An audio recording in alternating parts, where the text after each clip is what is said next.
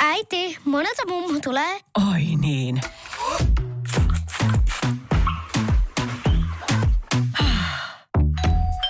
Helpolla puhdasta. Luonnollisesti. Kiilto. Aito koti vetää puoleensa. Tervetuloa Sivumennen podcastin pariin. Minä olen Johanna Laitinen Ja minä olen Jonna Tapanainen, ja tässä podcastissa me puhumme siitä, mistä ei ole puutetta. eli hyvistä kirjoista. Tervehdys toverit. Tässä on viikkoja vierähtänyt ja syyllinen saattaa löytyä suoraan minua vastapäätä, koska hän juuri tunnusti katselleensa Temptation Islandin koko tuotantokauden kahdessa päivässä. Eli mä syytän sua Johanna siitä, että meillä on vieläkään saatu äänitettyä Helsinki Lit-spesiaalia, joka me tehdään nyt.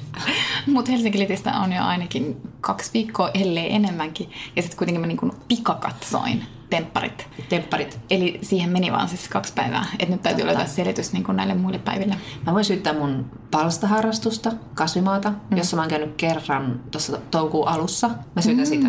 Syyllisiä löytyy. Joka tapauksessa tämä on Helsinki Lit-jakso. Ja me ollaan me käydään läpi vähän tuon viik- toukokuisen viikonlopun, joka tapahtui tässä pari viikkoa sitten, sen highlightsia ja niitä kirjoja. Ja sitten tota, me haastateltiin kahta aivan mahtavaa kirjailijaa, eli ruotsalaista Johannes Anjuroa ja nigerialaista Ayobami Adebayoa. Ja siis tota, on tosi kiva olla taas tässä. Tosi kiva nähdä sua Jonna. Ja tosi kiva puhua tähän mikkiin. Eli siis pahoittelut, että meillä on ollut tämmöinen tauko, mutta siis todellisuudessa on ollut ehkä vähän työkiireitä ja, ja sitten niin kuin muita kiireitä. Mutta saanko mä puhua vähän Temptation Islandista? Saat. Niin, kun minä muistelen, että mä oon kertonut sinulle aiemmin, että kun mulla on tämmöinen tapa, että jos mä innostun jostain, niin sitten mä rupean seuraamaan kaikkia niin kuin Instassa. Mm. Ja viime, viimeksi tämmöinen innostuminen tapahtui tästä on kyllä nyt jo vuosia, mutta siis se oli tämmöinen niin kuin massahysteria minussa. Eh, niin mä rupesin seuraamaan kaikkia pikkuleijonia niin kuin jääkiekkoturnauksen jälkeen.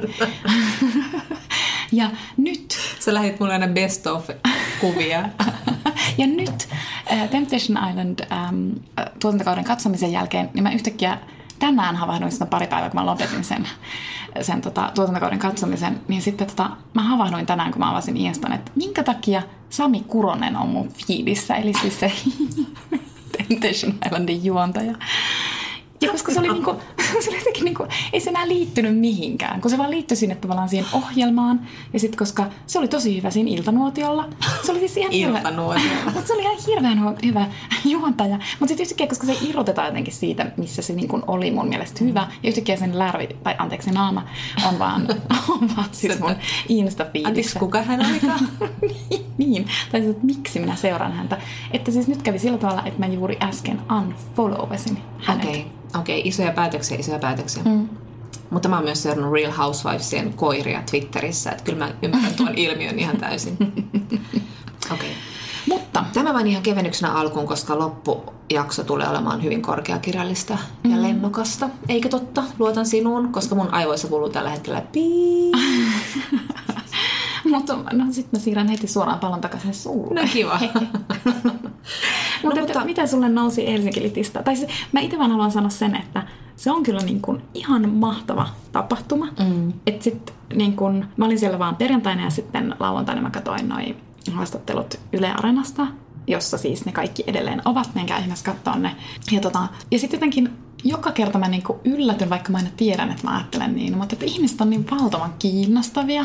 Ja sitten erityisesti kun ajattelee kirjailijoita, että kun ne on niin kuin, tavallaan että se, mitä me päästään lukemaan kirjan muodossa, niin se on niin semmoinen pienen pieni osa sitä kaikkea, mitä se kirjailija on ajatellut ja kuinka paljon se on tehnyt työtä sen eteen ja niin kuin, minkälaisia prosesseja on läpikäynyt ja mitä se on valinnut ja mitä se on valinnut pois ja niin edelleen. Että sitten, et, et sä saatat törmätä johonkin yhteen pieneen yksityiskohtaan siinä kirjassa ja jos sä vaikka kysyt siitä kirjailijalta, niin sitten se kirjailija pystyykin vastaamaan, mahdollisesti ei aina, mutta saattaa olla, että se pystyy yhtäkkiä vastaamaan siitä ihan järjettömän pitkän vastauksen, koska, koska siellä on niinku kokonainen universumi ikään kuin sen kirjan takana.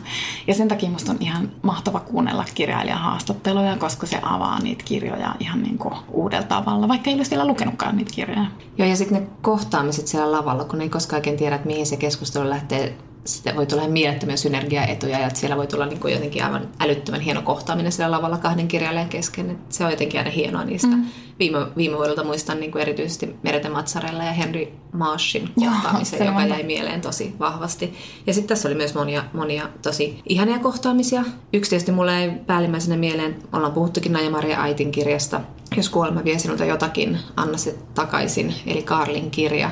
Ja häntä haastatteli John Freeman. Ja tota, tietenkin itkin, koska se on vain niin liikuttava aihe. Ja tämä Ait puhuu sitä tosi, tosi hienosti, että hän on tietenkin tottunut puhumaan aiheesta ja kirjasta monta kertaa, mutta jotenkin sille kauhean niin kuin syvällisesti ja kauniisti ja, ja, ja jotenkin ymmärrettävästi. Ai, niin, ja sitten tosi aidosti, että vaikka niin hän on puhunut siitä val- valtavasti, niin, niin, niin silti siitä tuli semmoinen olo, niin kuin se puhuisi siitä ekaa kertaa. Joo, tai jotenkin. Joo, ei mikään kirjailija PR-tunneilla. Niin. Ja sitten hän sanoi just siitä, että miksi hän kirjoitti sen kirjan, niin siksi, että hän ei halunnut, että se, että se Karlin tarina valuu kaikkeen, mitä hän kirjoittaa. Että hän halusi kirjoittaa sen niin kokonaisuutena yhteen kirjaan. Ja sitten musta oli ihan kiinnostava keskustelu, tai kiinnostava ajatus, kun tämä Freeman tai mä en tiedä kuka sen kysyi siinä, mutta jotenkin he puhuivat siis siitä, että miksi lapset tajuaa kuoleman paremmin.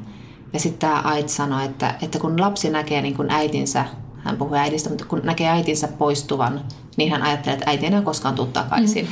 Eli sen takia sitten olisin miettimään se, että mit, mitä tuo tarkoittaa. Mutta ehkä se miettii, tarkoittaa siis sitä, että, että tavallaan niin kuin lapset tajua, että mikä ei ole niiden hallinnassa. Ja aika paljon ei olekaan niiden mm. hallinnassa, kun ne on vain niin kuin aikuisten pomotettavina ja komenneltavina. Mutta me aikuiset ehkä luullaan, että asiat on meidän hallinnassa. Ja sitten se tulee meille niin hirvittävänä shokkina se, ja kauheana pelkotilana, kun me tajutaan, että itse asiassa ei olekaan. Mm. Tai kun elämä näyttää, että mikään ei ole meidän hallinnassa. En tiedä. Mutta siis mä oon miettinyt tätäkin asiaa senkin takia, että mun nelivuotias poika on nyt kysely hirveästi kuolemasta. Mm. Ja sitten mä oon silleen kepeällä äänellä silleen, joo, kyllä, kyllä, me kaikki kuollaan, joo, kyllä, kyllä. Mutta eka kuolee vasta mummi ja sitten kuolee vanhat ja sitten vasta kauan menee, kauan menee toki ja silleen, ah, tai jotenkin niin vaikea aihe. Mutta sitten sit, tota niin, ja miksi hän kuselee kuolemasta? Syynä on dinosaurukset. Mm. Se on myös mahtavaa, että mä en ole vielä tavannut yhtäkään lasta, joka ei rakasta dinosauruksia. Ja sitten niin dinosauruksien sukupuutto, niin se herättää tämän siis. Jos ne on kuollut, mitä on kuoleva? Kuoletko sinä? Mutta sehän on ma- ma- mahtavaa semmoista niin kuin loogista ajattelua. Kyllä. niin ajattelukykyä. Kyllä. Ja sitten oliko siinä haastattelussa se, että, vai tuleeko tämä nyt mulle jostain muusta, mutta kun mä ajattelen, että kun voi ajatella, äm, olisiko tämä ollut Nabokovin muistelmista. Että siis tavallaan, ja ei tavallaan hänen ajatus, vaan tämä kuuluu tyyliin buddhalaisuuteen tai kuuluu vaikka mihin. Eli että, että elämä on lyhyt välähdys ja sitten se, mitä tapahtuu kuoleman jälkeen, niin se on tavallaan sitä samaa sellaista kuin mitä, mitä tapahtui ennen syntymää. Mm, että me niin, mm. niin kuin, se kaikki on sitä semmoista tuntematonta jotain avaruutta tai jotain sellaista. Mm. Ja siis ihmisyyteen kuuluu se, tai aikuisuuteen kuuluu se, että me pelätään kuoleman jälkeistä sitä mystistä avaruutta, mutta me ei niin kuin, pelätä sitä syntymää edeltävää. Niin, mistä niin kuin, Vaikka se on periaatteessa mm. se sama, niin kuin, mm. tavallaan samanlainen tila. Mm. Niin sitten mä jotenkin ajattelen, että lapsethan on toisaalta myös lähempänä sitä niin kuin, tavallaan totta. sitä mystistä e- elämää edeltävää avaruustilaa. Kyllä. Et ehkä niillä vaan, siis tämä nyt on tosi tämmöinen niin hörhö ajatus, mutta ehkä niillä on niin kuin, joku niin kuin tavallaan intuitiivinen ymmärrys siitä. Mm, mm. Koska periaatteessa sehän tapahtuu myös vaan vanhuksilla. Mm. Et koska ne niin kuin tietää, että ne mm. lähestyy sitä. Niin, aivan. Niin sitten yhtäkkiä tosi moni vanhus niin kuin rauhoittuu ja niin kuin pitää sitä kauhean luonnollisena. Paljon, et, niin. et se, mikä meillä on hankalaa, on siis kuolemat, jotka tapahtuu tavallaan väärässä kohtaa sitä janaa. Aivan. Ja sitten tuosta nyt tulee vähän sellainen irralaitus, mutta ehkä niinku just raskaana olevan tai raskaus on myös vähän semmoinen, se on vähän semmoinen niin kuin, se yleensä niin kuin kauhuelokuvissa tai, tai niin kuin TV-sarjoissa, niin sehän on aika usein semmoinen vähän niin kuin ikävä asia, tai sitä käytetään jotain vastaan, tai se ei välttämättä ole mikään niin kuin, että siinä on aina joku vähän negatiivinen sävy. Mä en tiedä, onko tämä joku ihan mun tuulessa tempastu, tempastu juttu, mutta, mutta jotenkin ehkä siinäkin on joku pelko siitä, että se on niin lähellä sitä tilaa, mm. kun me oltiin, ennen kuin me oltiin niin. jotain. No, puhutaan tosta joskus muulla, me nyt puhutaan tästä Helsingin lisää. Eli raskaus, kuolema. Sille niin. Mutta hei, Helsinki, semmoinen kuolema-spesiaali Helsinki Litissä olisi mahtavaa. Pelkkää kuolemakirjallisuutta. Mm. No joo, mutta mitä tuliks mitä muita keskusteluja, mikä jäi sulla mieleen? No, no mulle tuli itse asiassa, tai jäi mieleen Ilmar Taska. Ehkä sen takia, että mä en tiennyt hänestä etukäteen mitään. Sitten hän oli siinä aika niin kuin alussa perjantaina esiintymässä. Ja sitten hän oli siis ihan mieletön tyyppi tyyppi. Ja siis periaatteessa kiva puhua siitä ton, tota, ton aitin jälkeen, koska siis mä en ajattele, että kirjailijoiden pitää olla mielettömiä esiintyjiä, vaan että niinku se aito osoitti, että sä voit olla niinku tavallaan puhua vaikka hiljaisella äänellä ja niinku silleen, silti sä saat sen huomion itseesi, niinku, koska sä olet sen oman kirjasi asiantuntija ja sulla on paljon sanottavaa. Mutta että se ei ole myöskään haitta sitten, että jos sä oot joku mm. mieletön tyyppi, että niinku mole, molemmat ääripäät toimii. Ja siinä, niinku siinä Taskassa Sofi Oksanen haastatteli häntä, mutta se Taska kyllä veisin shown kyllä täysin. Että niinku, se oli niinku semmoinen, mä ajattelin, että ihan kuin se olisi itse ollut joku niinku henkilöhahmo jostain niinku, fiktiosta. Kyllä, joo, joo. Se oli niin kuin, hän on siis syntynyt Neuvostoliitossa, muuttanut sitten Viroon ja siis hänen vanhempansa ovat olleet virolaisia, jotka on sitten pakkomuutettu Neuvostoliittoon. Hän on tehnyt elokuvaa ja teatteria ja nyt, nyt sitten kirjailija. Mutta siis, että hänen vuokseen, koska siis hän puhui niin ihanalla tavalla ja mä olisin vaan halunnut kuunnella häntä loputtomia. Mm. Hänellä oli ihan mahtava äänikin, semmoinen tosi erikoinen ja erityinen ääni. Mutta joka tapauksessa mun isä on virofriikki ja mä aion ostaa tämän kirjan hänen, äikö anteeksi, hänelle mun isälle siis syntymäpäivälahjaksi. Ja sitten mä voinkin testata, että on, kuunteleeko hän podcastiamme vai ei. Aivan. Tuleeko kirja yllätyksenä vai ei. Ja kuinka huonosti hän näyttelee sitten, Kuka on se fiksu? tulee. Oi. Fiksua, todella fiksua. Mm. Joo, joo, joo. No sitten pari semmoista yleistä keskustelua, että siis tyyliin toi Juha Hurme ja Morten Stroksnes, niin nehän oli ihan hillittömän jotenkin sulonen kaksikko. Tai Hurme siinä niin kun se, miten joku innostus tarttuu, niin se kyllä tuli siinä, siinä semmoinen, että hän niin oli rakastunut siihen kirjaan ja niin se tuli siitä ilmi siitä jutust, juttuhetkestä kyllä. Ja, kyllä, ja sitten hän oli tosi hauska, kun hän lopuksi silleen, että niin kuin, eikö mä hoitanut tämän aika hyvin? Mä en osaa yhtään englantia. Se oli ihanaa, koska, koska mä hostasin tota Mortenia, se on mun kirjailija, ja sitten sit mä olin katsomassa siellä yleisössä sen keskustelun, ja sitten niin kuin, uskokaa tai älkää, mutta että se jännittää myös. Se jännitti mua ihan hirvittävästi se keskustelu, että niin kuin, koska haluaa, että se menee hyvin, mm, että niin kuin, pitää huolta sit kirjailijasta ja haluaa, että se niin kuin, onnistuu.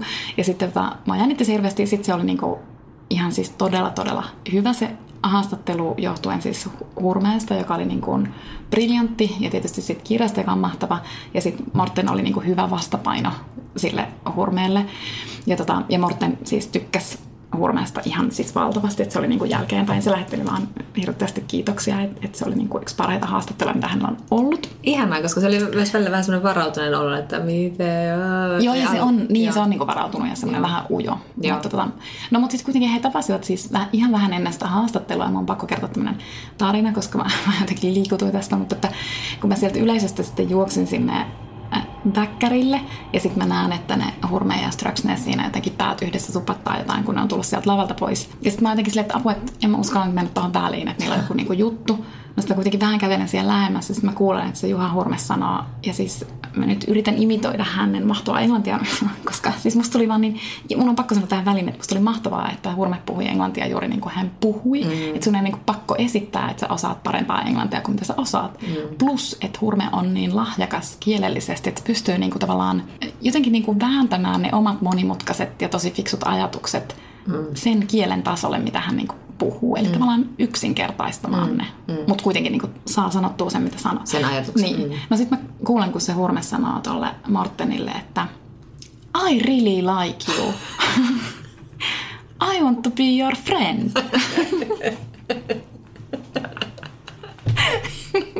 sitten, edelleenkään voinut mennä siihen väliin, koska mä olin, että en mä halunnut, että tää on joku niinku...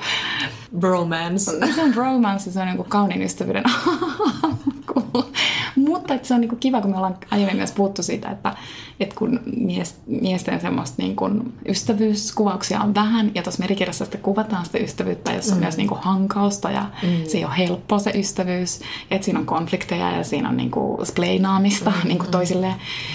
Ja sitten myös, että mä oon niinku harvoin kuullut, että mies sanoo toiselle, jota ei tunne siis, Aivan. että mä tykkään susta tosi paljon. Että naiset sanoo niin. Mutta ei miehet mun mm. mielestä sano, mutta mistä tässä minä tiedän. Ehkä tämä oli vaan niinku, ehkä tää on niinku ihan basic kamaa kaikille miehille, niin, mutta mä en aivan. vaan koskaan kuullut sitä. Mm. Mutta mä ilahduin siitä erittäin paljon. Joo, tosi sympaattinen keskustelu. Sitten se irrallisen ajatuksen, mulle tuli mieleen toi Laura Lindstedt, kun hän haastatteli Ayobami Adebayoa, niin hän sanoi, että, että niin kuin, miksi hän kirjoittaa, niin hän sanoi, että niin kuin hänelle kirjoittaminen on semmoinen jonkinlainen safe space, safe space, jossa voi kehitellä ajatuksia. Se oli musta ihan kiinnostavaa, että ehkä se on tavallaan pelottavaa nykyään saan avata suunsa ja sanoa, sanoa jotain, että sitten tavallaan kirjoittaa voi rauhassa miettiä ja on turvassa ja voi niin kuin kehitellä, koska nykyisin pitää koko ajan vaan niin kuin pullauttaa joku mm. mielipide tai ajatus, niin kuin mäkin tässä nyt horisen ties mitä ja on välillä silleen, mitä mä nyt oon oikein niin kuin edes puhumassa, mm. niin sitten tavallaan, että se on safe space, se on niin. ihan hauska. Hauska termi. Ja yksi aivan ihana Stara-lavalla oli myös Leena Taavitsainen petäjä, kääntäjä, joka tulkkasi Domenico Starnonea ihan niin kuin todella, todella moitteettomasti ja hienosti. Ja niin luontevasti. Joo, niin, joo. siis että miten karismaattinen voi kyllä, ihminen ja, olla. kyllä, kyllä. Aivan ihana. Ja siinäkin niin kuin, tietysti niin kuin valitettavasti tulkauksen takia vähän niin kuin sitten olisi tarvinnut tupla-ajan, että olisi saanut sit sitä keskustelusta lisää. Mutta että tosi kiinnostava tarinankertoja lavallakin tämä Starnone ja, ja tuli mieleen, että haluan kyllä lukea ehdottomasti tämän Trick-kirjan, jossa jossa tämä isoisä joutuu lapsen lapsensa hoitajaksi ja seuraa tämmöinen hirveä valtataistelu. Se kuulosti ihan mielettömän, mielettömän hyvältä. Meillä on ehditty puhua tuosta Starnonen solmuista. Se on nyt hukkunut tänä keväänä kaikkien muiden hyvien kirjojen alle, mutta eikä me nytkään se hirveästi kerta kyllä puhua, mutta se, se, on kyllä siis todella hyvä kirja. Mä tykkäsin sitä ihan hirvittävän paljon.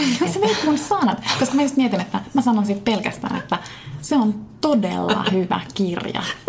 Mutta kun se on siis on todella, todella hyvä kirja. Ja sen niin kun taika on siinä, että sitä ei osaa edes selittää, että miksi se on niin hyvä. Juuri niin. Mä, siis, niin. Nyt kun tässä yritän jotain sanoa, niin en tiedä mitä sanoisin. Ja sitten mä jotenkin niin ajattelin, kun mä luen sitä, mä tällä, että tämä on eurooppalainen romaani. Joo. Ja mä en ehkä mistään kirjasta sano, että tämä on eurooppalainen romaani. Sehän kuulostaa niin tosi luotaan työntävältä mm. tai jotenkin. Mutta kun siinä on jotain semmoista, ehkä just no. se Italia mm. ja se Rooma ja niin kuin joku semmoinen, että nyt ollaan jossain eurooppalaisuuden lähteillä, mm. joka on kuitenkin niin kuin meille vähän etäistä, mm. mutta hirveän kyllä, kiinnostavaa. Kyllä. Juuri, niin, juuri niin. Mä mietin, mä kuuntelin ton Julian Bouncein haastattelun tuossa New York Times Books podcastissa. Jos joku haluaa kuunnella, niin hän kertoo sitä uudesta kirjastaan The Only Story.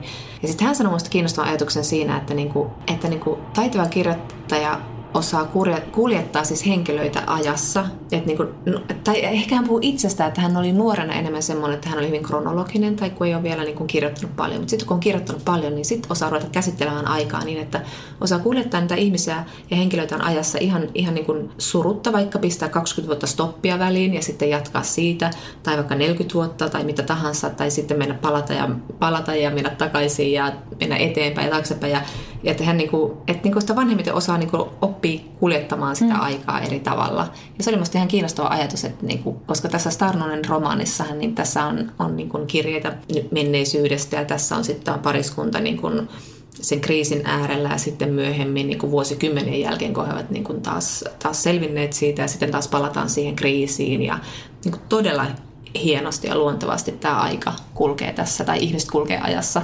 Ja sitten kaikki niin kuin alle 200 sivussa. Kyllä, juuri niin. Ja ehkä sama nyt tietenkin tässä yhteydessä pitää sanoa Elena Ferranti, mutta ehkä tietyllä samalla, samanlainen lause, että se lause vie koko ajan eteenpäin, mm. koko ajan mennään, ei jäädä sille selittämään tai mm. fiilistelemään mm. tai tulkitsemaan tai mä en osaa puhua tästä kirjasta, mutta mm. joku, sama, joku tietty sama siinä, että mennään vaan, jo, mennään vaan sen totisesti eteenpäin. Niin, mutta ehkä toi on tota sitten, mitä sä nyt kuvailet, niin sehän on siis niinku tavallaan sit hyvää dramaturgiaa, koska mm. periaatteessa hyvässä niinku, tai siis dramaturgisesti hyvässä tekstissä joka ikinen virkekin vie niinku sua eteenpäin ilman, että sä erityisesti niinku huomaat sitä.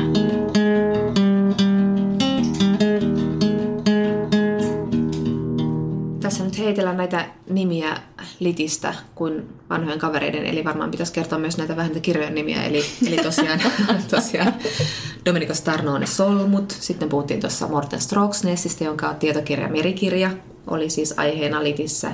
Sitten Ilmar Taska on kirjoittanut Popeda 1946 kirjan ja puhui siitä.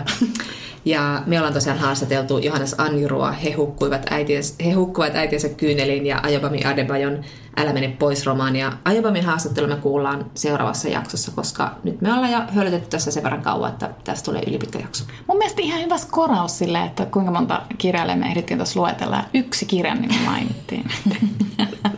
Palvelemme tässä kuuntelijoitamme. Me laitetaan kaikki Instaan oikeasti. Me tässä hölistään, mutta me Instasta voi tarkistaa kirjailijan nimet ja kirjat. Hei, Johannes Anjuru, kerro Johanna meille hänestä. Tota, no hän, hän, hänellä on siis Ruotsissa pitkä ura. Hän on aloittanut runoilijana ja sitten häneltä on suomennettukin hänen romaaninsa Myrsky nousee paratiisista. Se oli August-palkinto ehdokkaana ja Pohjoismaisen kirjallisuuspalkinnon ehdokkaana. Ja sitten tällä He hukkuvat äitiensä kyyneliin hän sitten lopulta voitti sen August-palkinnon viime syksynä. Ja sitten hän tekee kaikkia niin kuin makeita juttuja, tai ainakin hän ennen teki, hän opetti runoutta tämmöiselle niin lähiössä asuville nuorille ja hän niin kuin tavallaan ajattelee, että kynä on miekkaa vahvempi ja niin kuin opettaa sen mukaisesti Ruotsissa. Hän ei ole mikään niin kuin kabinettikirjailija, että hän ei hirveästi viihdy missään parrasvaloissa. Ja sitten se, mikä, mikä niin kuin nyt Suomessakin on käynyt tosi tosi hyvin selville tämän kirjan kohdalla, on, että hän on niin kuin ajattelija. Ja hän on osa älymystöä ja hän on intellektuelli. Ja silloin kun me sun kanssa nyt haastateltiin tämän litin aikaan Anjurua, niin kun häntä kuuntelin, niin sitten mä niin väkisinkin rupesin miettimään sellaista, niin kuin, mä oikeasti mietin jotain Martin Luther Kingia ja mä mietin jotain Nelson Mandelaa, sitten hän itse vähän naureskeli Barack Obamalle, mutta siis niin kuin tavallaan, että jotenkin mä niin kuin liitän häntä tollaiseen jatkumoon. Mm. Että hän on niin kuin sitten se pohjoismainen edustaja siellä. Hyvin niin kuin viisas, hyvin niin kuin osaa no me puhuttiin tuossa haastattelussakin siitä, että hän niin kuin tavallaan tiedostaa, että maailma on tosi monimutkainen paikka, haluttiin me tai ei. Ja sitten hän niin kuin yrittää ajatella sen mukaisesti, että hän ei ikinä anna hirveän helppoja vastauksia eikä päästä itseään ajattelijana mitenkään helpolla. Kyllä, ja, ja, ja jotenkin niin kuin runoilija, runoilija myös niin kuin puheessaan, että osaa kyllä muotoilla ajatuksensa hyvin, hyvin tota kaunopuheisesti ja, ja viisaasti. Että oli kyllä ilo, ilo kuunnella häntä litissä, mutta myös sitten jututtaa vielä mm. myöhemmin uudestaan. Ja sitten mulla rupeaa tulee niin virtaan mieleen muitakin, niin kuin, tavallaan sitten mietin myös jotain delhuksia, meillä on puhuttu delhuksista, mm, niin, mm. Et, niin kuin, kyllä. jotenkin mietin Totta. vielä sitä. Tämä He hukkuvat äitinsä kyynlin, tämä on, on kyllä tosi vaikuttava kirja. Ja aluksi vähän sille, että miten hän aikoo tämän nyt niin kuin full off, että tässä on kuitenkin siis tosiaan monenlaisia elementtejä. Ja aluksi mun piti vähän olla silleen niin kuin tehdä mindmappia mielessä, niin silleen, että hetkonen, mi, mi, hetkonen, miten tämä nyt menekään? Ja, ja niin kuin pikkasen piti olla silleen varpaillaan. Ja sitten kun tämä tavallaan on lukenut tämän, niin kaikki tavallaan solahti kohdilleen, vaikka tässä ei ole mistään mysteeristä kysymys, mutta tässä on siis tosiaan tämä, tämä jos nyt lyhyesti taustatetaan. Tämä sijoittuu osin tulevaisuuteen, eli 15, 15 Ruotsi vuonna Lämpölä. Ruotsi. Pitäisikö mun nyt tässä laskea? Ruotsi 15, 15 vuoden päästä.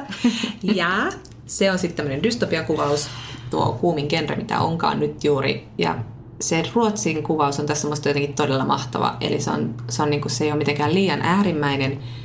Se on tosi uskottava. Mm. Eli siellä käytännössä maahanmuuttajille ja muslimille pakko syötetään ruotsalaisia arvoja. No, mutta se on kuitenkin niin kuin kahtia jakautunut yhteiskunta, että siellä on niin kuin, että sitten muslimit, heitä siis syrjitään ja heillä on väkivallan uhka ja heillä on niin kuin uhka joutua eristyksiin yhteiskunnasta. Ja siellä niin kuin partioi kadulla tämmöiset Soldiers of Odin tyyppiset hahmot. Ritarisydämit. Joo. Ja sitten siinä on se niin kuin nykyajan taso, jossa on Anjurun, jossa on Anjuru-omainen kirjailija, joka sitten kohtaa tällaisen tytön psykiatrisessa sairaalassa. Ja tämä tyttö väittää tulleensa tulevaisuudesta. Ja ehkä mitä sä äsken tuossa puhuit siitä, että, että siinä piti niin kuin vähän silleen miettiä, että miten tämä kuvio meneekään Mä en siis suoraan sanottuna koskaan ihan täysin niin kuin ymmärtänyt, miten, mm. miten se nyt tarkalleen ottaen menee. Ja siinähän on myös niin kuin kaksi teoriaa siinä mm. kirjassa, että miten se mahdollisesti niin kuin voi mennä. Että selitetäänkö se niin kuin rationaalisesti vai uskotaanko tällaiseen niin kuin tulevaisuudesta tulemiseen. Mutta, mm. mutta se ei niin kuin häirinnyt mua siinä. Että mä ajattelin vähän silleen, että ei mun tarvitse kaikkea tajuta.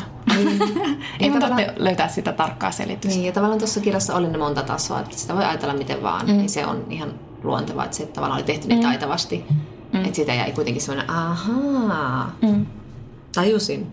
Ja sitten kuitenkin jää taas kiertämään kehää sen ajatuksen kanssa, että mitä tässä oikeastaan tapahtuu. Ja tässä on tosi hienot nämä kaksi, kaksi tyyppiä, että on tämä tulevaisuustyttö, joka tulee sieltä tosiaan sieltä 15 vuoden päästä ja hän on niinku tämmöinen kuitenkin hänen puheessaan yhdistyy tämän tytön arabikulttuuri. Sitten siinä on, niin kuin, hän on teini ja hän tulee sieltä tulevaisuudesta, niin hän on kuitenkin sille hyvin luonnollinen ääni, hyvin niin kuin uskottava. Ja, ja tota, sitten on taas tämä niin kirjailija. Ja tämän kirjailijan tämä Anjuru sanoi halunneensa kirjoittaa tähän sen takia, että hän halusi tähän semmoisen niin vähän niin kuin itseään muistuttavan hahmo, joka tuntee surua näistä, näistä terroriiskuista, mitä oli silloin tapahtunut tämän kirjan kirjoittamisen hetkellä. Ja, ja tämä kirja tosiaan tar- starttaa tästä terroriiskusta, joka tapahtuu. Tosi kaunis kirja, tosi, tosi hämmentävä kirja, mutta tosi, tosi tota, jotenkin monella tavalla aika pakahduttava lukukokemus ja kauhean surullinenkin. Mm. Ja sitten musta tuntuu, että meillä on niin pitkään aikaa lukenut mitään dystopiaa ja kohta sä sanot, että kaksi kuukautta sittenhän me luimme yhdessä. Mutta kun mun lähimuisti on En mä mennyt. muista mitään. Tällä hetkellä muistan vaan tempparit.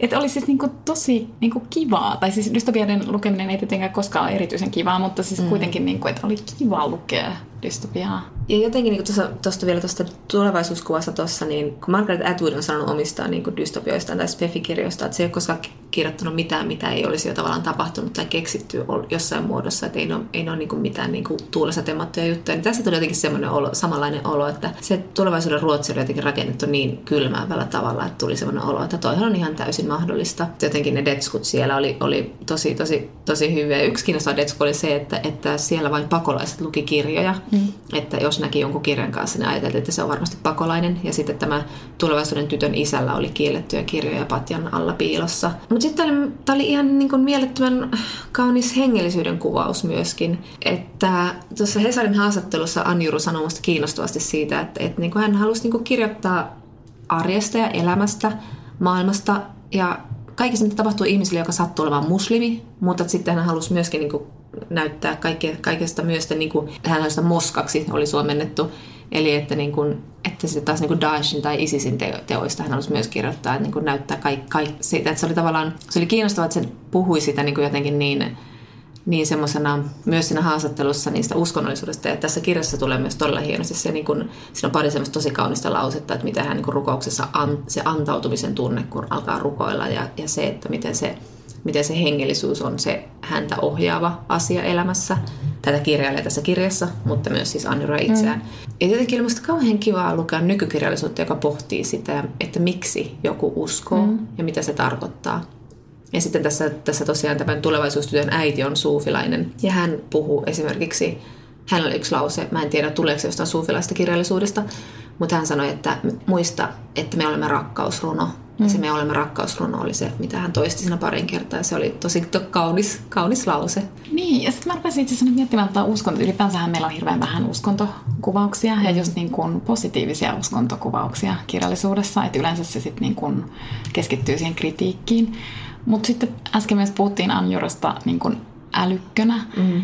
Suomessahan yleensä ajatellaan, että jos sä oot älykkö, niin sun pitää olla ateisti. Mm, tai kyllä. sitten niin kuin agnostikko. Mutta Suomessa, et, Suomessa niin kuin ne kaksi hirveän jyrkästi erotetaan. Mutta sitten itse asiassa kun mä rupesin miettimään nyt niitä, että ketä mä äsken niin kuin luettelin näitä ihmisiä siitä niin kuin älymystä ryhmästä, johon mä niin kuin liitän sen Anjurun, mm. ja suurin osa niistähän on siis uskovia. Kyllä, joo. Kyllä. Eikä, siinä, eikä me nähdä siinä mitään joo. kummallista ristiriitaa. Joo. Eikö se ole ihmeellistä? On, se on toinen tosi ihmeellistä. Toinen, joo. Ja sitten kuitenkin ihmisillä on hengellisyyden kaipuu, niillä on mm. kaipuu semmoiseen. Mutta tietenkin joo, niin. On siis tosi vahvasti. Ja sitten musta tuntuu, että kun me haastateltiin Anjurua ja sitten kun hän puhui siinäkin niin kuin sit hengellisyydestä, mm. niin sitten yhtäkkiä mulle tuli semmoinen olo, että mä haluan uskoa. Siis hän on siis tämmöinen, niin kuin, hän on hirveän karismaattinen tämmöinen uskonnollinen johtaja. Mä voisin siis seurata häntä. Eikö oikeasti? Mm, Koska se puhuu niin, niin kuin, niin kuin vetoavasti ja, ja siis älykkäästi. Että sä haluat olla niin kuin, tavallaan osa sitä, mm. sitä semmoista aja, ajatuksellista jotain. Kyllä, kyllä sfääriä. Ja sitten ehkä mä haluan vielä sitten Andrus sanoa sen, että kun tuossa kirjassakin niin näkyy, hän sanoi Helsinki Litin lavalla, kun Shelvestö häntä haastatteli, niin sitten hän sanoi, että maailmassa on niin paljon tämmöisiä tutkimattomia alueita, joista ei välttämättä niin tiedä, että mikä, mikä näiden niin vaikka kahden eri asian yhteys on. Mm. Mutta että jos sä katsot niitä asioita ja sulle tulee sellainen olo, että näiden välillä on jokin yhteys, mutta mä en ole ihan varma, mikä se on, niin mm. niin se ei vielä tarkoita, etteikö sitä yhteis- yhteyttä olisi. Aivan. Eli niin kuin tavallaan se vaan tarkoittaa sitä, että sun pitää ehkä tutkia, että mikä se yhteys mahdollisesti sitten voi olla. Ja jotenkin, jotenkin se on mun mielestä myös niin tosi makea mm. Ajatus. Joo, mutta päätämme tämän jakson siis Johannes Anjurun haastatteluun. Ja tota, tämä kirja kertoo hyvin paljon peloista. Ja niinpä me tässä haastattelussa kysyttiin Anjurilta, Anjurulta, että mitä hän itse pelkää. Sitten me kysyttiin myös, että miksi hän haluaa kirjoittaa juuri dystopioita, tai tässä tapauksessa dystopian. Ja sitä, että tunteeko Ruotsin virallinen muslimi itsensä vapaaksi kirjoittajana. Sitten tota, oli pakko myös kehua häntä suoraan päin kasvoja. Mm.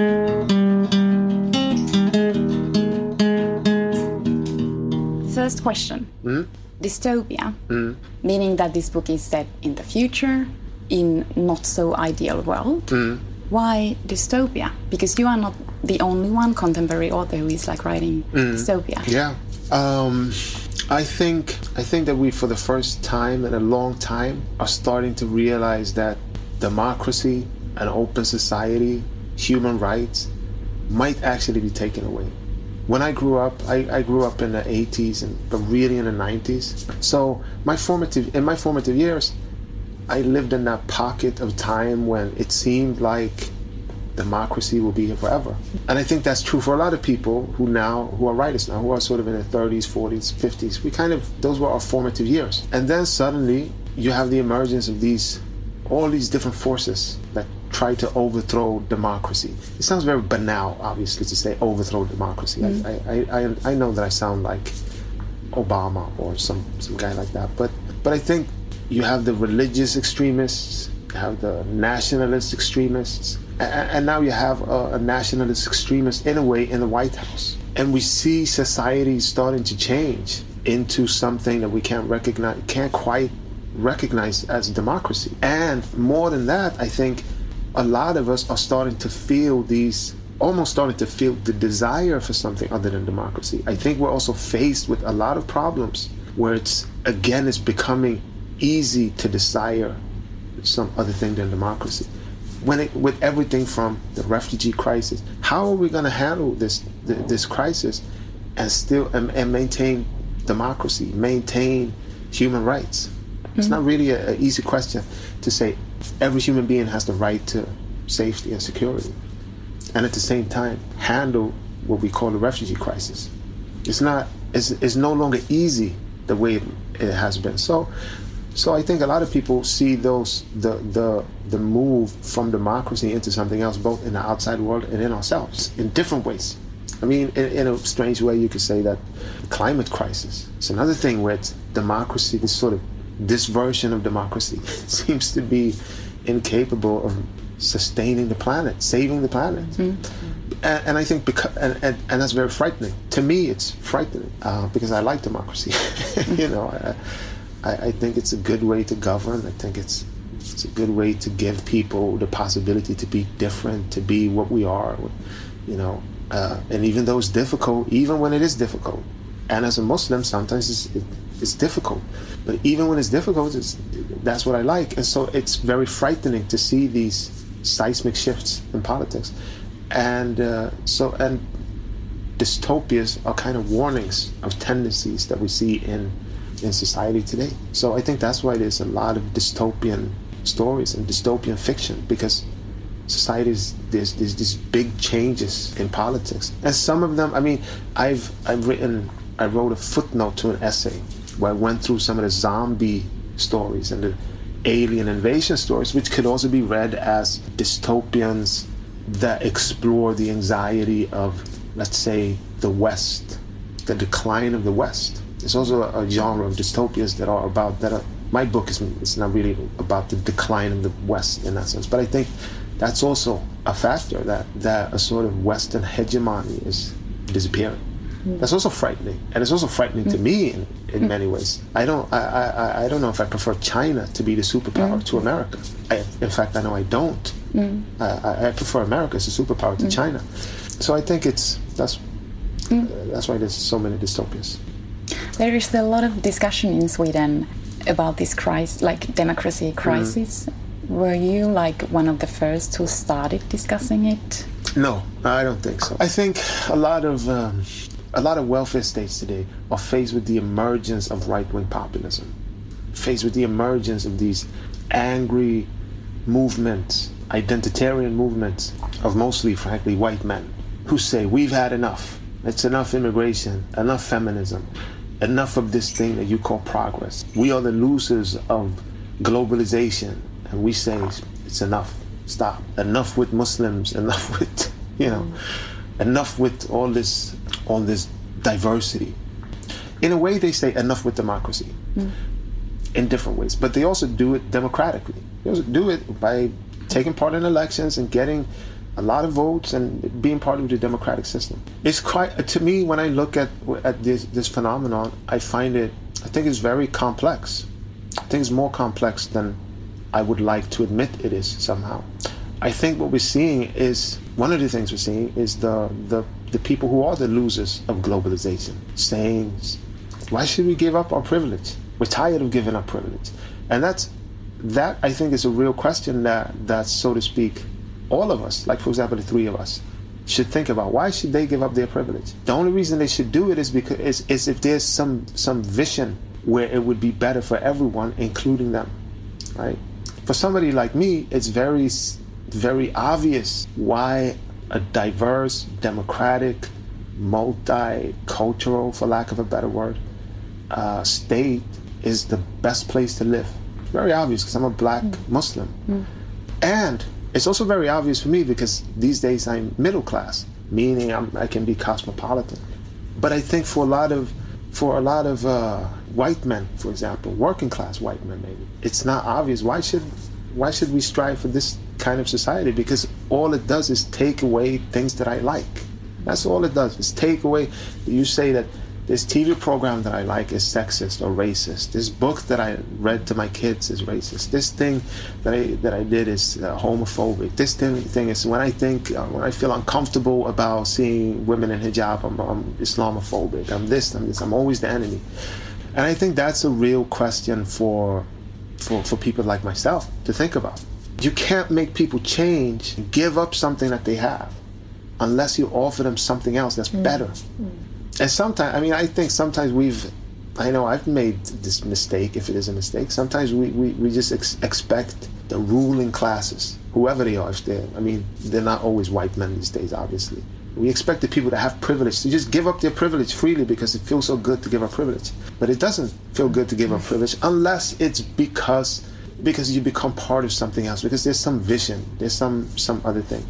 And in, in a lot of ways, you could say that the, the, the emergence of uh, the thing that I also write about in my in my novel, uh, the sort of Islamo-fascism or the Daesh IS, it's also a similar thing. It's just that it's young people, young men in a in a suburb where and people, young working class Muslim men that also feel like the losers of a particular type of discourse. Why should I participate in this Western society? Why should I participate in democracy?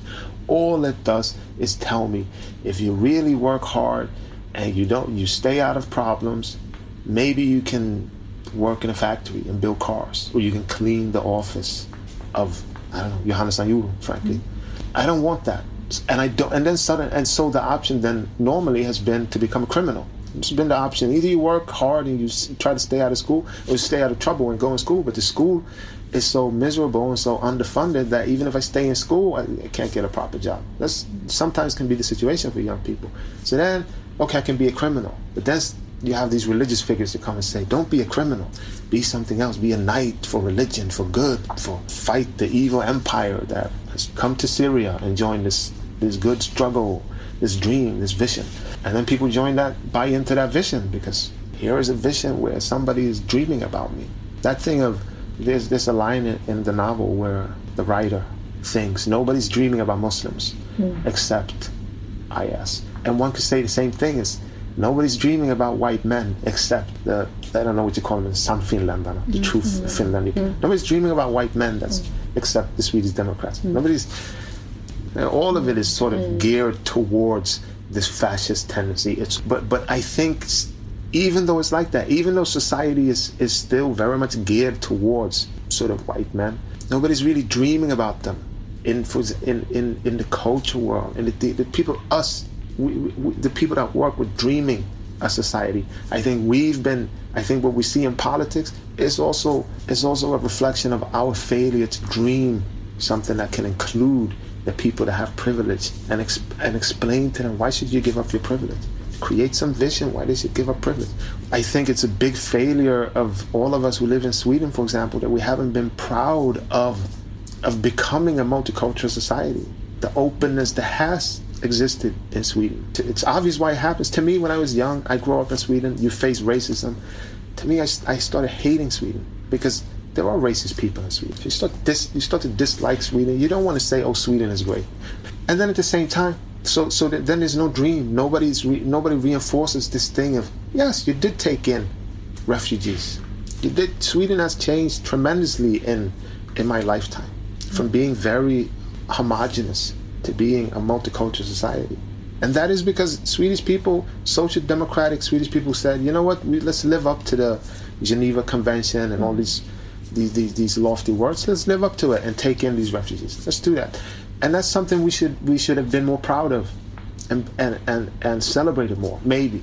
I think, for example, that's the thing, they, they're, they're better at that in America in a strange way, even though now, okay, now they have Trump, so I don't know how good that is, how good it works. But portrayal of Sweden in 15 years in this book is, is it's very grim and it's chilling because it feels so real. It feels so plausible that Mm. you know these things could happen, and, and that's why it's, it it makes such a lasting effect reading Yeah, this book. So, yeah. but I was wondering when you were con- constructing this world, so were you careful not to make it too extreme, but to to make it plausible Mm. so that it doesn't come over the top? yeah, I mean, How did you build it? I I built it by I built it really from my own fears that I've thought. I mean, to, to me, it's been for, for, for me, to me it's been obvious for a long time how this could come, how a fascist society in contemporary Europe could come about. So I really just constructed it based on my own fears. And I think there's been a lot of us who, there's been a lot, a, a, a lot, because I've had conversations with friends and colleagues about this for, for 15, 20 years. What if the Swedish Democrats, what if the right wing populists just figured out, here's how we do it. Mm-hmm. Don't march around with Nazi, with swastika flags. Mm-hmm. What if they re- what if they realize, oh, we can use feminism to attack Muslims. We can use the sort of the liberal discourse to attack immigration. We can obviously they, they've figured that out, and then it's based on just reading a lot of party um, Yeah. strategy or whatever, right? From all over Europe, when I, where I could get my hands on it, like Oh, okay. Swedish Democrats and the Danish Folkeparti, Yeah. Danish People's Party, um, Le Pen, Mm-hmm. this, this Pegida, these just reading what what, did, what do they want to do? Mm-hmm. What kind of society do they want? What, what what's their dream? Uh, But, but I was I was very careful not to not to try to to imitate historic fascism. I think it's a huge mistake, frankly, to even think about to talk almost to talk about racism What do you mean? because the, the reason we say that's racist is because we're trying to say you're judging me based on the color of my skin and that's bad because i have no control of it it doesn't say anything about who i am. Color of my skin doesn't say anything about the content of my character to, to speak with martin luther king right? That's what made racism morally bankrupt. Soon the minute you can prove somebody is a racist he's morally bankrupt. You don't have to argue with them anymore. You don't have to you, you don't have to defeat his arguments. The problem, but, but to me, the problem is if you say when, when we when we say, for example, to criticize Islam in a particular way is maybe a racist. Islamophobia is racist. We say that, which is something people say, and I've, I'm sure I've said it at some point. All the, all the, the only thing that the, a right wing populist needs to say is, I'm not judging Muslims based on the color of their skin. I I have friend, I'm black myself, for example, like Ayaan Hirsi Ali and numerous other sort of ex-Muslims, as they call, call. And then what do we do? What do we do? Like, you can't say that a Somali woman who was a Muslim that stopped being a Muslim is a racist. It's ridiculous. You just come off as ridiculous. There's so much of that version of the dream of a homogenous Europe, or let's get rid of the alien intrusion. That is that version where it's oh, it's the culture, it's their religion. That is so prevalent, and there's so little of I hate you because you're black. There's so little of that in contemporary right-wing politics that it's meaningless to try to say, but you, yes, you say that it's about religion, but really it's because they're brown. Maybe it is. Who can know? God, that's, that's something that only God knows. Or maybe somebody builds a machine where you can look into somebody's mind. Otherwise, we can't. I can't know if you if people dislike Islam because they think, oh, it's an African Arab religion, whatever ignorant ideas they have, you know. Mm. So instead, I think what we need to do is again is to sort of, and this is we. When I say we here, I really mean Muslims. For me, as a Muslim, I feel like my my job is not to explain that people that criticize Islam are racist. I need to explain why it might be bad, not because it's racist, but just because it's bad, because it's unfair, because it's not democratic. And sometimes it is fair and democratic. Also, there's some criticism. But when I'm talking about when, when I'm talking about when, when it becomes political discourse. For example, in Denmark, recently, the Minister of Immigration said that people who fast during Ramadan shouldn't be able be allowed to work because it might be dangerous to drive a bus. You haven't eaten or had anything to drink all day. You drive a bus, it might cause an accident, right? Okay, it seems that that's to say that oh that's racist. It's mm. ridiculous to say that that's racist because it's not. It doesn't have anything to do with somebody being brown or black or. The problem with that proposition is that you're not going to enforce it on everybody who's fasting. You're not going to have a system where it's if you're on a diet. What if you're on the five two diet? They're going to say, oh, the 5 2 diet, oh, I'm, I'm not eating all day until 6 o'clock tonight. Well, then you can't drive a taxi. Then you can't be a bus driver. The problem, I feel like, with a lot of these uh, suggestions, it's not that they're racist, inherently racist. The problem is that they're just unfair. They're not. They pretend to be universal. Mm-hmm. Mm-hmm. They pretend all the time to be universal, but they're not universal. And I guess my point is that that I feel like as a Muslim and as maybe an anti-racist or anti-fascist, we have to be a bit more intelligent and not just say, "Oh, it's racist." We have to be mm-hmm. intelligent and say, "Here's what the problem is." I read. Uh, sorry, because when when I was reading this, though, I thought that this is a book of fear. So may, I don't know. Maybe you because it's a book about like many kind of fears. It's like fear of pain, fear of losing someone close, fear of dying. Yeah. Uh, what is your biggest fear?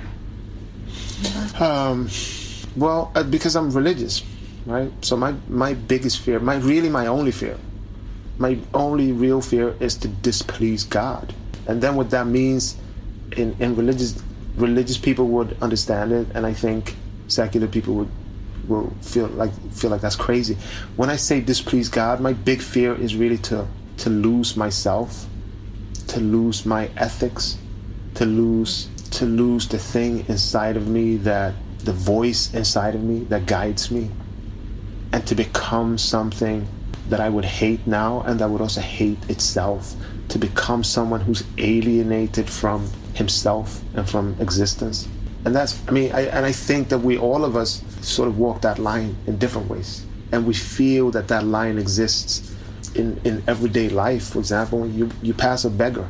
For me I feel it when I pass somebody who's begging and, and more than half the time I don't give them anything. But I do feel like there's an element of being alienated from my own humanity in mm-hmm. that. Mm-hmm. I'm alienated from something. That here's another human being begging me for help, but I live in this this structure kind of that tells me, ah, that's all right. It's a beggar. You don't have to help that person.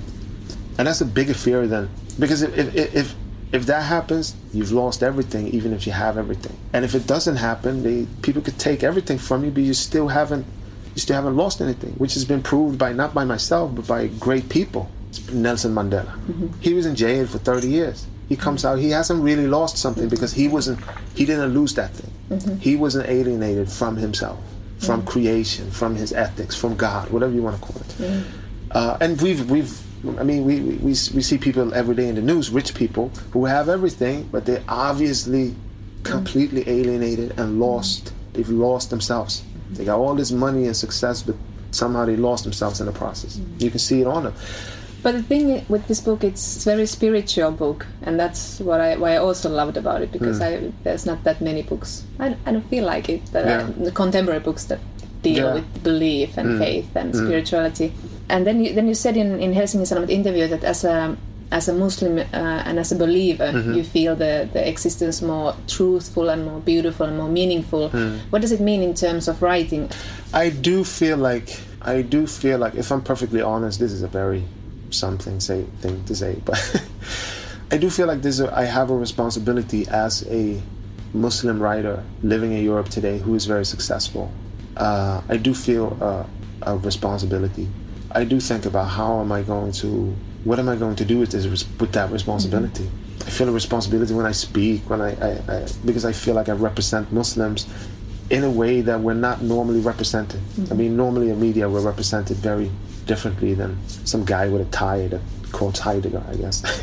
you know, we we always have to be. We're, we're always very defensive, and, and unf- we're, most Muslims are, are, are also in unfamiliar territory mm-hmm. when they talk in the media. And my previous books were were were about trying to find myself. Mm-hmm. They were much more about who am I in the process of history and life and existence. And that's, I mean, that's interesting. Some of the greatest works of art have been created from that question.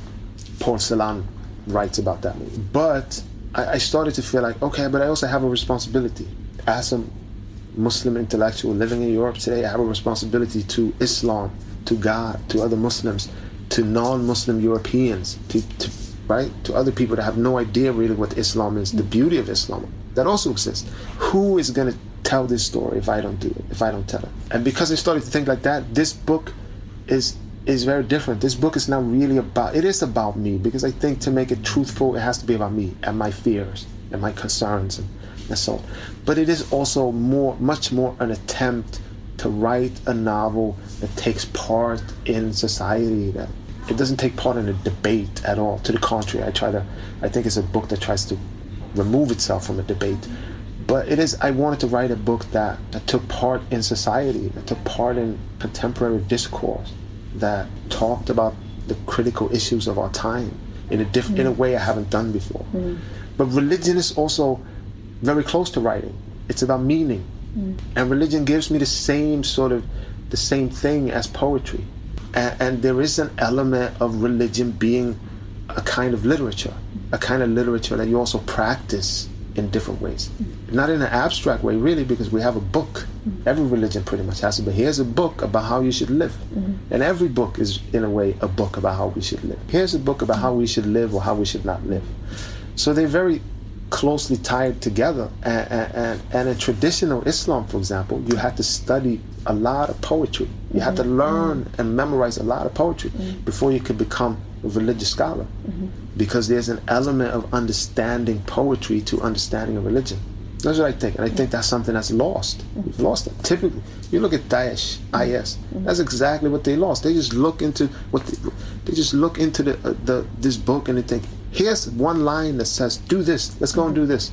It does say at uh, one place somebody gets should be crucified. Mm. It says that because I mean it's a 1500 year old book and mm. it was a, a particular time and you have to understand it a, a particular way. I'm not saying oh we should change it. I'm not one of those people that wants to change the Quran, but you have to be able to understand what does that mean for me today in life. But does this responsibility distract you? The thing that happened to me was that there was a book that I read and I not not so much that I read a book as the fact that I met people, I saw people, and their way of being, their way of talking, their mm. way of looking at the world was so beautiful that I thought, I'm going to become one of those people. Mm. So, a- a- and the point is not really, my point is not, I don't write my books to, to convert people to Muslims, but it's intrinsically, I think it's a very different identity, a mm. different position to write from, to write as somebody that, that represent a tradition, an ethics, a worldview. Uh, I mean, I understand the question, but but in that sense, it doesn't really bother me to to think like that. And it's very to me, it's been because I've also written a lot of books about racism, more traditional racism. It's also very liberating to to have found another place to write from. It's very liberating to not be stuck in a antagonistic identity, let's say, uh, and instead be, to write from this much more. It's a much more fluid place to be to be a Muslim. It doesn't seem. I know it doesn't seem like it is today. If you look at media, it seems like to be Muslim is the last thing you want to be if you want to have a fluid and have freedom and have sort of freedom of thought and, and be light-footed. But that's how I experience it. It's to, to, to, I, I experience it's very meaningful to try to explain mm. why do people do these things because we have to live together. And the reason that people are Muslims is not because they have a skin color is because they believe something. At least that's what it should be. And, and I think a problem that we have as Muslims maybe today in Europe is we don't have so much, a lot of us don't have so much knowledge. So we can't even explain. We can't explain really why do women have a hijab. Very difficult question to explain if you try to explain it from really from a from a secular perspective on life. If you think that if you if you feel like I think life is about me uh, exploring my freedoms, exploring my desires, exploring my life, fulfilling my life, which is a, a valid outlook on life. It's a valid modern outlook on life. Then it obviously becomes problematic if somebody says, "Oh well, women should have this hijab and cover themselves because otherwise." Whatever, right? It's just the idea of, of that becomes it's impossible to explain. It's impossible to explain with with a modern, typical sort of worldview. But if you understand that to be religious is something very different. It's completely different. The idea is not my idea with my life is not to fulfill myself. My idea is to follow this ethics that I follow because I fell in love with a tradition. That's why I do these things. That's why I'm fasting during Ramadan. It's not because oh I'm Muslim because I'm brown and my name is Muhammad. That's why I'm fasting. No, it's because I fell in love with God. Really, that's why I'm doing it. And that's the only reason you should wear a hijab. The only reason you should wear hijab is because you fell in love with God and you believe that this is why that the meaning of my life is the relationship to this otherworldly thing. This thing that's outside of creation. This thing. I don't know what the question was anymore. I lost the question. it was something. Yeah, yeah, about the responsibility. That, does it distract you? Yes. And- So my point is to, to, to for example, I mean, I, I- I know I didn't explain it particularly well, I, mm-hmm. but my point is if we can explain, here's why we do these things. Mm-hmm. Here's why this is different. Mm-hmm. Here's why because we are different. The truth is that we are different. We're not the same, but we have to live together. So my point is that there is a responsibility to to explain why we're different. Here's why Muslims do the things they do. I think is very valid and necessary. Very necessary today. You know what? I um, I, I have to say this. You obviously understand and believe that the world is a very complex place, Yeah, yeah, and I love it because Yeah. there aren't that many people who think that way. yeah. Have yeah. you noticed it? Because I mean, Yeah, no, I've I, I've thought very a lot about that, and um, part of that is, I mean, part of it is I've been forced to see the complexities when I try to write when I when I tried to write this book, because there's an impulse. And there's I have many impulses. For example, if I talk about this, I have the I have one impulse that's to say just to say these these people are just idiots. They're monsters. They're right. Daesh. They're mm-hmm. monsters. And that's possible to say. But I also have the impulse to say, nah, Sweden is just racist. That's all it is, it's just mm-hmm. racist. What do you think is going to happen when people go and bomb the country you destroy? But as a Muslim, there's there's these limitations to what can be understood. I think, I, I, and I know if I just if I just say Sweden is just racist. It's not going to be heard. It's just it's pointless to say it. And and sometimes that th- those limitations are violent, but sometimes those are meaningful because they force you to actually step out of yourself. It's to me they force me to step out of my own resentment, my own my own my own inheritance of anger and and shame and whatever else might be inside me that would make me say Sweden is only is just racist. And actually, think, no, no, Sweden is ma- it's it's many things. Mm. It's many things. It is complex. It is complicated because otherwise i think it's very it is very easy to to to look at the world it's very easy to take a position where you say i'm right and this this side is wrong especially now that with society is becoming more in a sense tribal it's becoming more meaning in a particular if i talk about myself in a particular sort of anti-racist group of people if i say sweden is kind of racist but it's also good somebody else is going to come and say, "Oh, how can you say that? Sweden is just racist and it's inherently corrupt because, and even the good part is just a, a sort of covering up for blah blah blah." We're familiar with this discourse, and that person will see more reasonable because in this group, this this language dominates the discourse. I would imagine same thing for sort of a, feminist discourse. Same thing for other groups. And, and the right wing people we talked about, it's the same thing. Some guy says, well, maybe we should have a bit of immigration because somebody else in that group, because we're so divided and we exist in these sort of islands or tribes, somebody else in that group will say, no, we should have no immigrants. Yeah, that does sound more reasonable because you don't have to talk to the other hmm. side. Nobody needs to talk to the other side. Just talk amongst yourself. Hmm. If we hmm. sit here and talk, I'm sure we could come to. If we sat here and talked for two weeks, we because we're kind of we're culture workers, and even though we are different, the, we could also come to some conclusion where we're right and those people over there are just crazy, right? Because we don't have to talk to them. But once you have to think, oh, I have to talk to people, then you also have to think the world is complicated. And obviously, the, the truth. It's also because I think it's true that the world is very complex. You actually have to see other people's points of views, you know. But no, I take. I mean, I take that as a compliment that you. it you, was you a like huge that. compliment. Thank you. Thank you. But do you uh, do you feel free that you know you can just follow your thoughts and go into it and just No, but yeah. here's the. Th- I mean, this is. Uh, th- th- that's. I no, I don't feel free. I mean, I mm-hmm. feel free. Like yes, I can write whatever I want, but okay yeah but to be free is not is not my priority in life. It's kind of, I mean, it ties into, in a way, it ties into this thing with the, with, with I try to explain with, with the hijab is, to me, that's not, that, that, it doesn't give me joy.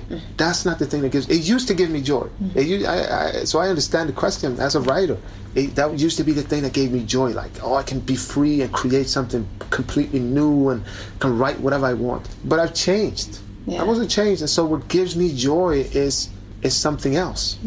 The thing that gives me joy is, is to write a book like this that can explore the complexities, that can be responsible somehow. Mm-hmm. That is, and it's a, it's it's weird because it's a kind of instrumentalization mm-hmm. of literature, mm-hmm. which people traditionally would hate, and I traditionally I would hate it. Oh, you can't make it just a tool for something. But this this great joy, this the joy of writing is still there. Yeah. Joy of writing is, is still always there for me. But but that question of I feel free in relation to my reader, or what is the, what does my reader ex- think I am? I don't care because I mean I know that when I write as a Muslim, just starting the book with in the name of God, etc. I know that some people are going to have all kinds of ideas, and I have to write against those ideas. But I enjoy it mm-hmm. because it's worth it to me because I find joy in starting a book with in the name of God, most gracious, most merciful. That's that's where I find my joy. Because I find my hope of of not being alienated. Hirmuinen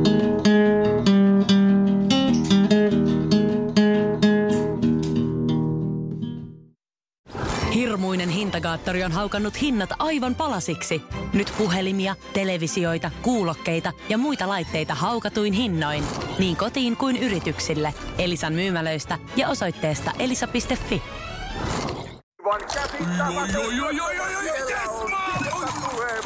No, äkkiäkös tän voi erä olla?